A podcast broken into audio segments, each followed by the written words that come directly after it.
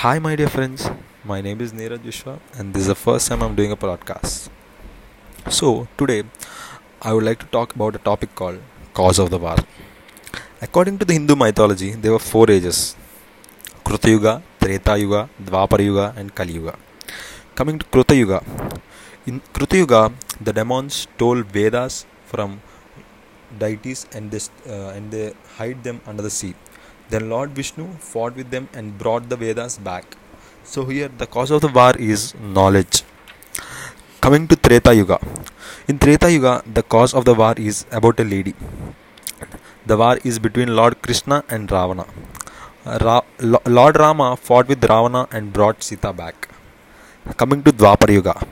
In Dwapar Yuga, the cause of war is about asserts of their ancestors in which two brothers selected a place called as Kurukshetram and and fought together.